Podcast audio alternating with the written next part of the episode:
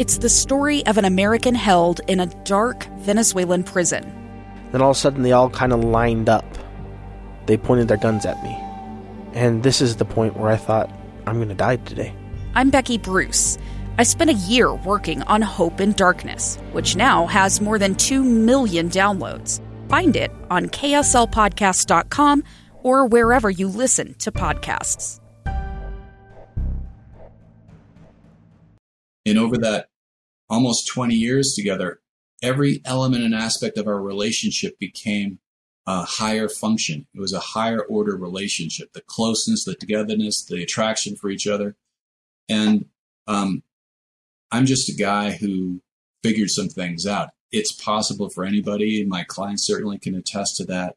But you have to know what to do and you have to know what to stop doing. And there are some simple mistakes that people make that really put each other at, at odds. And if you can just stop making the simple mistakes, then the marriage itself can stabilize and then it has a chance to improve.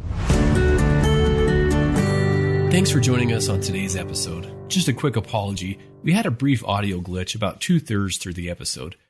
Today, Liz and I have a great conversation with Jeff Forte, a relationship expert and author of the books The 90 Minute Marriage Miracle and Be Happy Forever.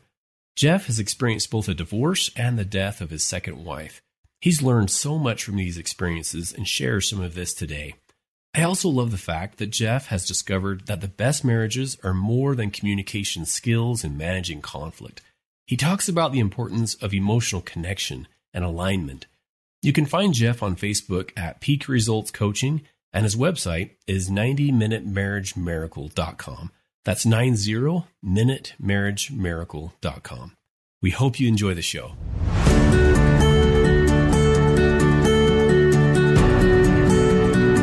Welcome to Stronger Marriage Connection. I am Dr. Dave Schramm, a professor and family life extension specialist at USU. I'm here alongside our psychologist, Dr. Liz Hale, as co host. We are dedicating our life's work to bringing you the best in marital research, along with a few tips and tools and principles to help you create the marriage of your dreams. Today's guest is Jeff Forte, a relationship expert who's written two books, The 90 Minute Marriage Miracle and Be Happy Forever. Mm-hmm. He combines experience in the business sector with years of figuring out how to make marriages better. Jeff, welcome to Stronger Marriage Connection. I'm really grateful to be here with you both. Thank you. Uh, glad to have you. Yes, we're grateful to have you on here.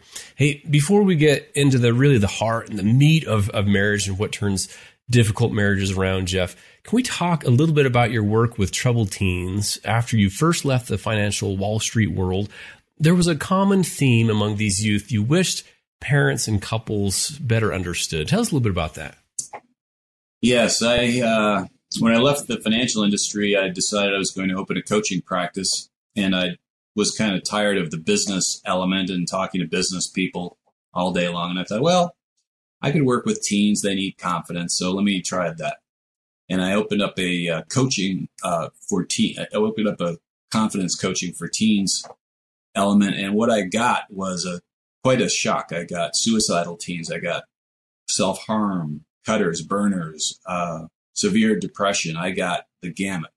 And uh, fortunately, I had some skills from getting a certification in strategic intervention from the Robbins-Madanes Center for Strategic Intervention. So I knew what to do to handle some of these things. But nonetheless, I was quite surprised. And the thing that surprised me the most was that every teen that I saw who was struggling with something that I would consider to be significant was coming from a home where either there was a divorce or a completely dysfunctional relationship. I did not have one teen that I viewed as having significant issues that came from a stable household. Wow. And that was a very uh, kind of an eye opening thing that I didn't expect. Mm. Wow. Yeah. We, when you think about the the really the foundation that relationships have, hence our stronger marriage connection. When that connection is strong, it doesn't mean that you know teens won't have struggles and problems, but man, it really sure provides this foundation where then parents can have that strong relationship with their child. Yeah, absolutely. I can go back in time when I was uh, eight years old. I remember writing a note to my mom and dad asking them to stop fighting. Mm. they never even addressed the note. They didn't say a word to me. And uh, Oh. I then remember a, a situation, maybe when I was 10 or so, I was helping my uncle with some things. And I remember him saying, you know, we have to do this because I don't want to listen to her. He didn't want to go home and have to listen to his wife. And I thought to myself, I don't even know what that means, but I don't like that. And then when I was, I think I was 14 or 13, I remember my dad having a phone conversation telling a woman that he loved her, and I knew it wasn't my mom. Mm. So I had some individual experiences that were uh, kind of a gateway into how I would view relationships. You know, I my my thinking is that we are conditioned, you know, unknowingly and and certainly unintentionally. Our parents are not trying to condition us in relationships because my sense was that we are either going to figure it out or we're going to be or we're going to struggle, but we ultimately will model to a certain extent what we experienced ourselves hopefully those are great relationships. If not, Yeah. you may struggle. It ha- it has to be the most important job in the whole wide world to be a parent. And Jeff, you talk really openly that your parents' divorce was really difficult for you. Yes, um, it was uh, so difficult that I vowed I would never get a divorce, and within five years, my marriage ended.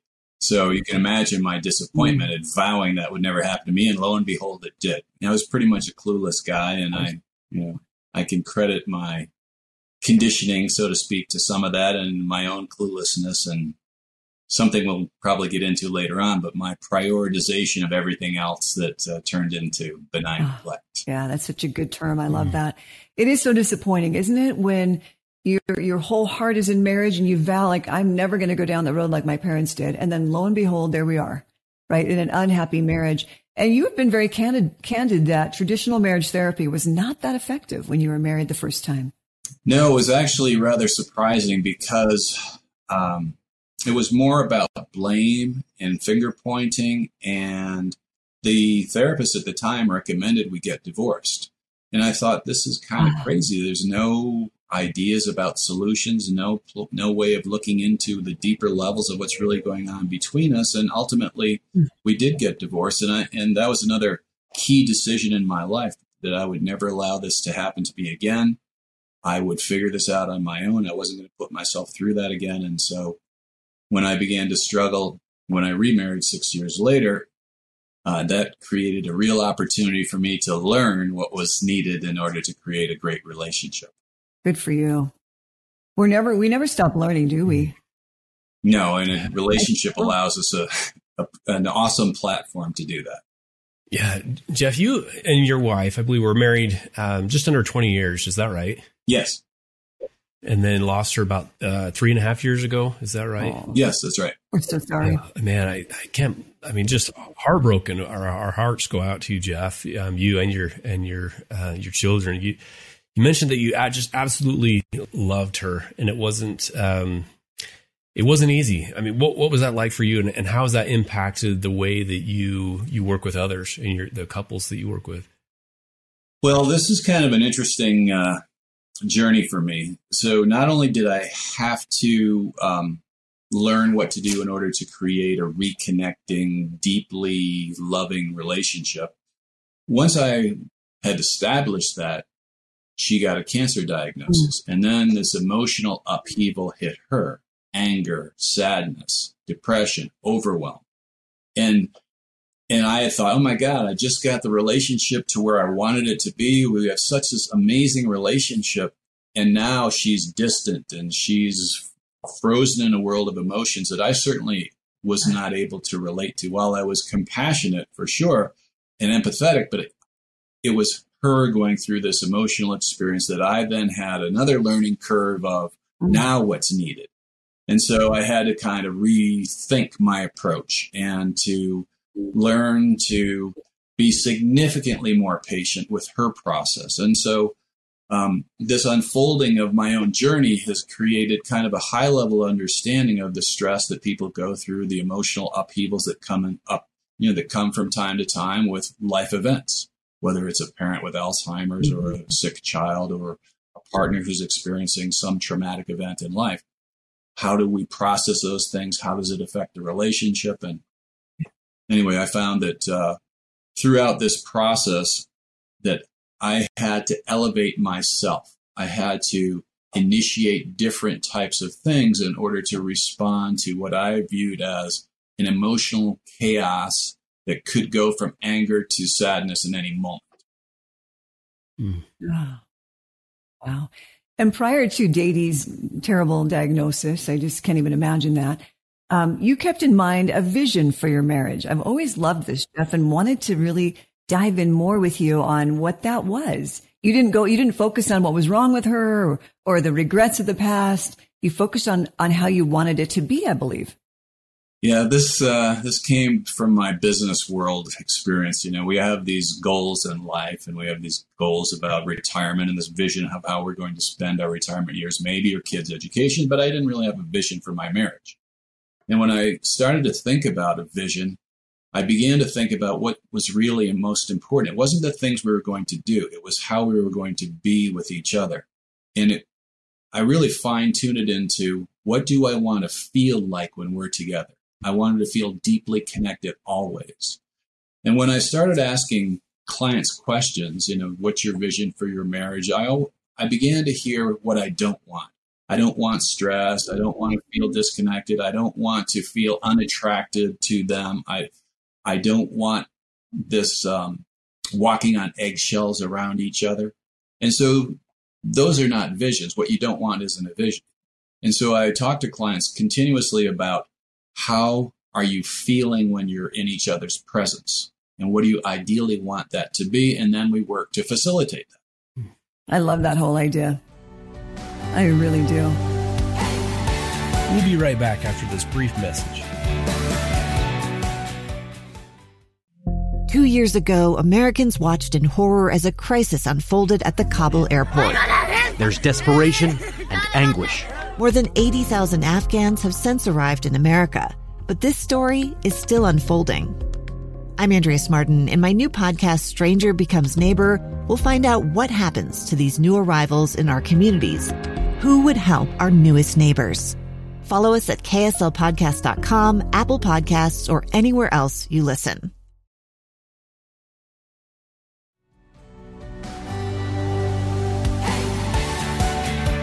Welcome back to the Stronger Marriage Connection podcast. I love that, Jeff. Just that feeling of closeness and connection. Because in, in, the research, when we ask couples what they really want, it is it's they want to be heard, they want to be noticed and appreciated, and ultimately they want to feel connected. So we don't have 90 minutes, right, to jump into the 90 minute marriage miracle, right, to, to uh, help us in our, in our relationships. But you've written a book, The 90 Minute Marriage Miracle. Can you give us an overview of the book? Sure.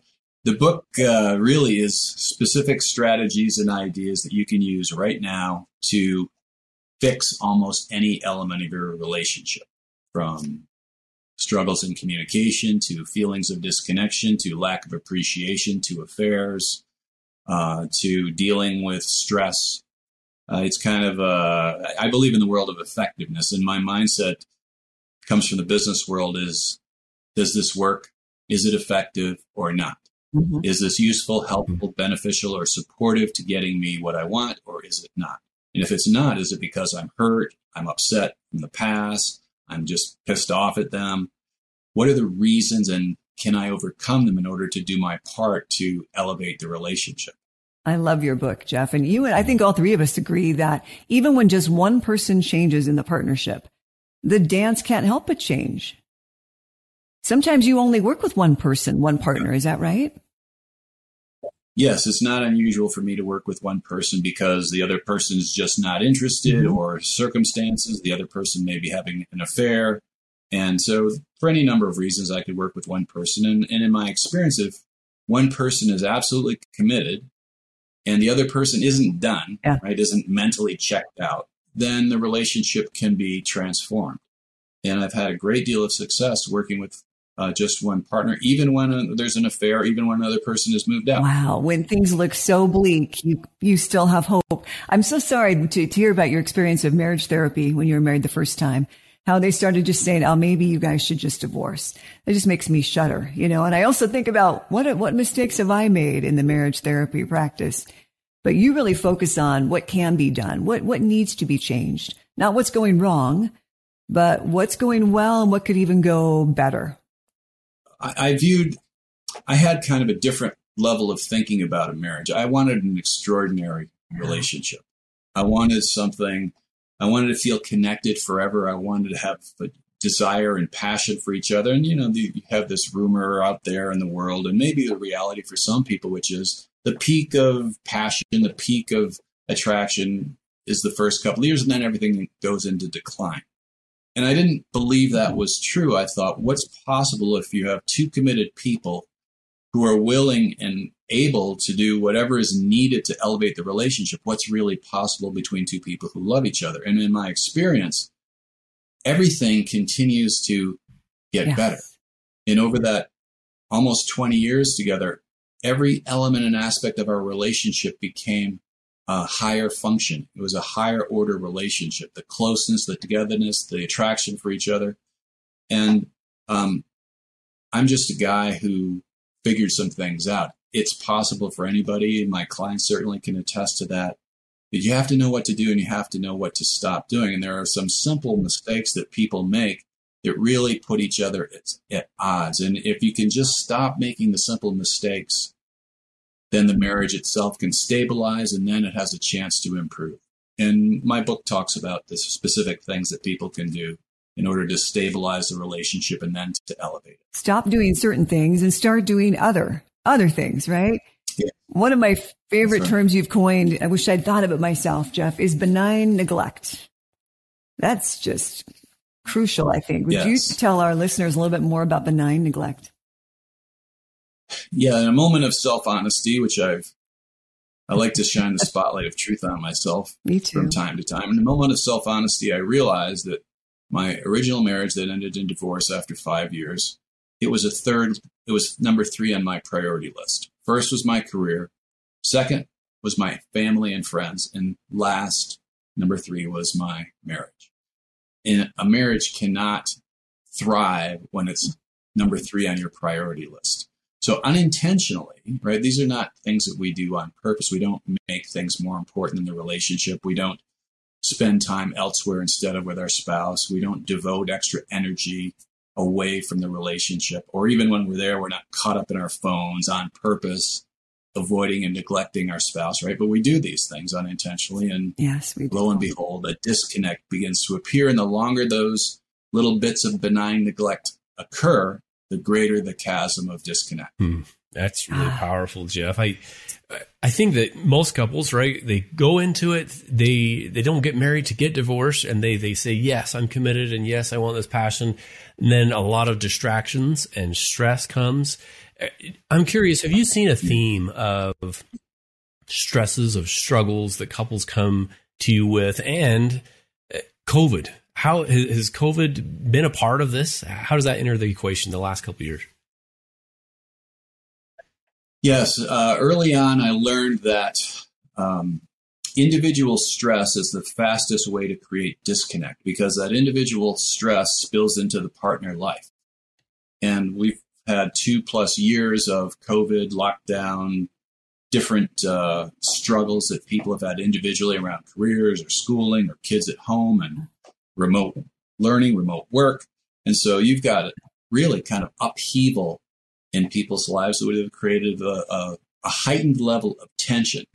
And oftentimes we're not aware of this. And my feeling is that we all are carrying an extra burden of tension. And so how I manage my own stress is of critical importance in dealing and interacting with the family. Yeah. I, may not be aware of the stress that I'm under, but my patience level may be a little bit shortened. I may have kind of a, a hair trigger around what I'm willing to accept and tolerate in terms of being empathetic or compassionate versus intolerant, as an mm-hmm. example. And so these these little dynamics occur normally, but with COVID they get exaggerated. And then you have the dynamics of who's jabbed, who's not. What does that mean? Um, what does that mean in terms of the the effect on the family dynamic? And I've seen tremendous upheaval because of because of those pieces. Mm. Oh, and you work quite a bit with fidelities, and yet no one wakes up saying, "Today's the day I'm going to ruin this marriage." But we get off track. How does that happen? Yes, uh, that's right. The feeling of being in love is one of the most profound feelings that human beings can have. Uh, the idea of being so close with somebody that you don't want them to go away. And uh, what happens is through some elements of benign neglect and through some elements of stress that, in my opinion, take people out of this natural balance of masculine and feminine, which are the attracting elements, um, because passion is the glue that holds the relationship together, in my opinion. But if I've found that if somebody has a feeling of not being in love anymore, just loving their partner, but not the feelings of being in love, conflicts increase, stress builds a, a uh, lack of sex starts to take over the marriage. I've also found though that when those when the right balance of masculine and feminine exists, that people can in fact fall back in love, that the conflicts will diminish, the struggles and stress will go away. And if if people think back to how things were in the beginning of the relationship, there's this this idea that communication is is a requirement in a relationship. And one of the things that I've never done is helped couples work on communication skills. For me, communication struggles are simply a symptom of a disconnected relationship. So if I don't fix the disconnect, they can talk about whatever they want, but behavioral changes have to occur.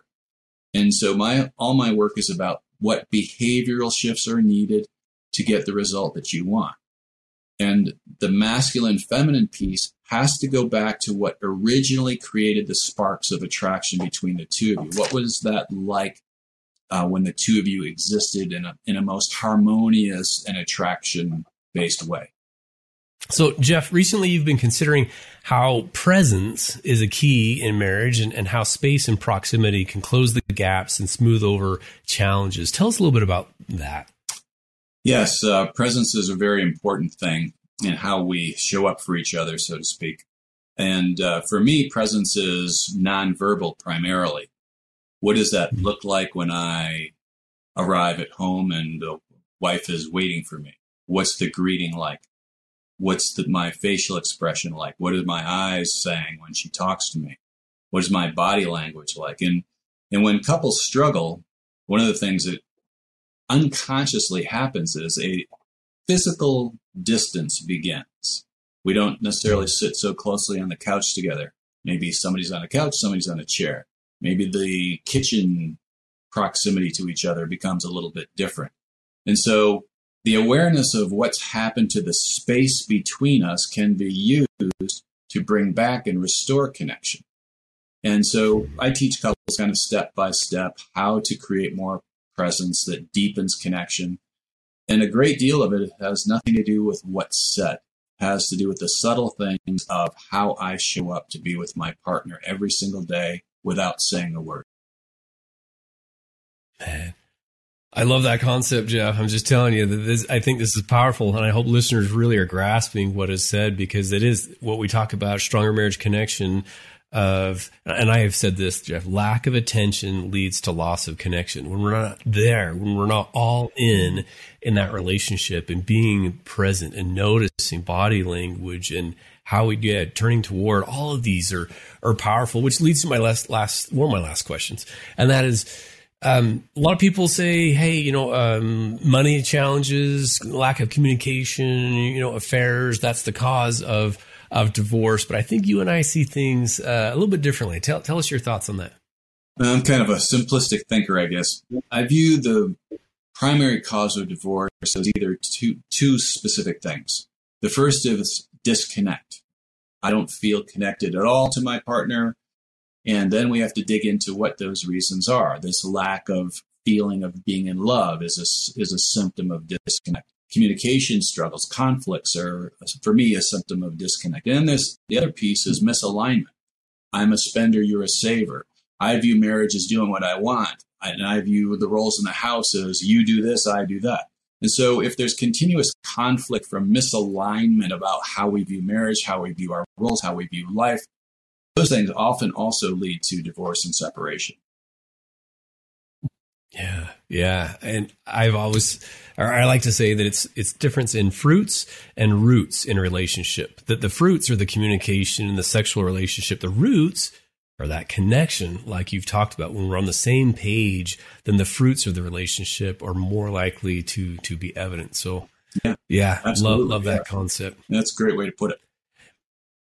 Yeah. Hey, Jeff, as we wrap up this, we want to be sure that listeners know where to go to to find more information about you, uh, the books, the information that you share. Where can listeners go? They can go to 90minutemarriagemiracle.com, the number 90, 90, minutemarriagemiracle.com. And there's all kinds of information there, articles they can read, things they can do right away, as well as the books. Oh, awesome. Well, this has been such a joy. Uh, Jeff, before we let you go, at the end of each episode, we like to share a takeaway of the day. Do you have something that you that you want to tell listeners and hope that they'll remember? Yes, each interaction allows a new opportunity to create a different result. In any conversation with any human being, only one of three things is happening. You're either diminishing the other person, you're supporting the other person, or you're elevating the experience of this conversation. And so be cognizant of what you're doing in each specific interaction and use the next interaction in order to bring more connectedness to your life. That's fantastic. I think my takeaway of the day has to do with something that you said earlier, and that's just that presence. Really, that being the physical presence, it's the nonverbals, it's how you see each other, the smile, the greeting, the turning toward, the not the little subtle touches, the, that that kind of stuff that really can create that that connection. So I appreciate that. Thank you so much. Well, thanks again, Jeff. We sure appreciate you uh, having you on. The insights, the discussion that we've had, lots of, of great little marriage insights. And we hope to see you next time, listeners. Thanks for joining us today on the Stronger Marriage Connection. Thanks for joining us today. Do us a favor and take a few minutes, if you haven't already, to subscribe to our podcast and the Utah Marriage Commission YouTube channel. Leave a review and share with a friend. You can also follow and message us on Instagram at Stronger Marriage Life and on Facebook at Stronger Marriage. We'd love to hear from you. Tell us what topics you want us to explore or what you loved about today's episode. And don't forget to check out our website, strongermarriage.org, for show notes and more great resources from the Utah Marriage Commission for improving your relationship connection. Finally, a big thanks to Utah State University Extension, Rex Polanis, Kirsten Wilson, and the Utah Marriage Commission for producing each episode.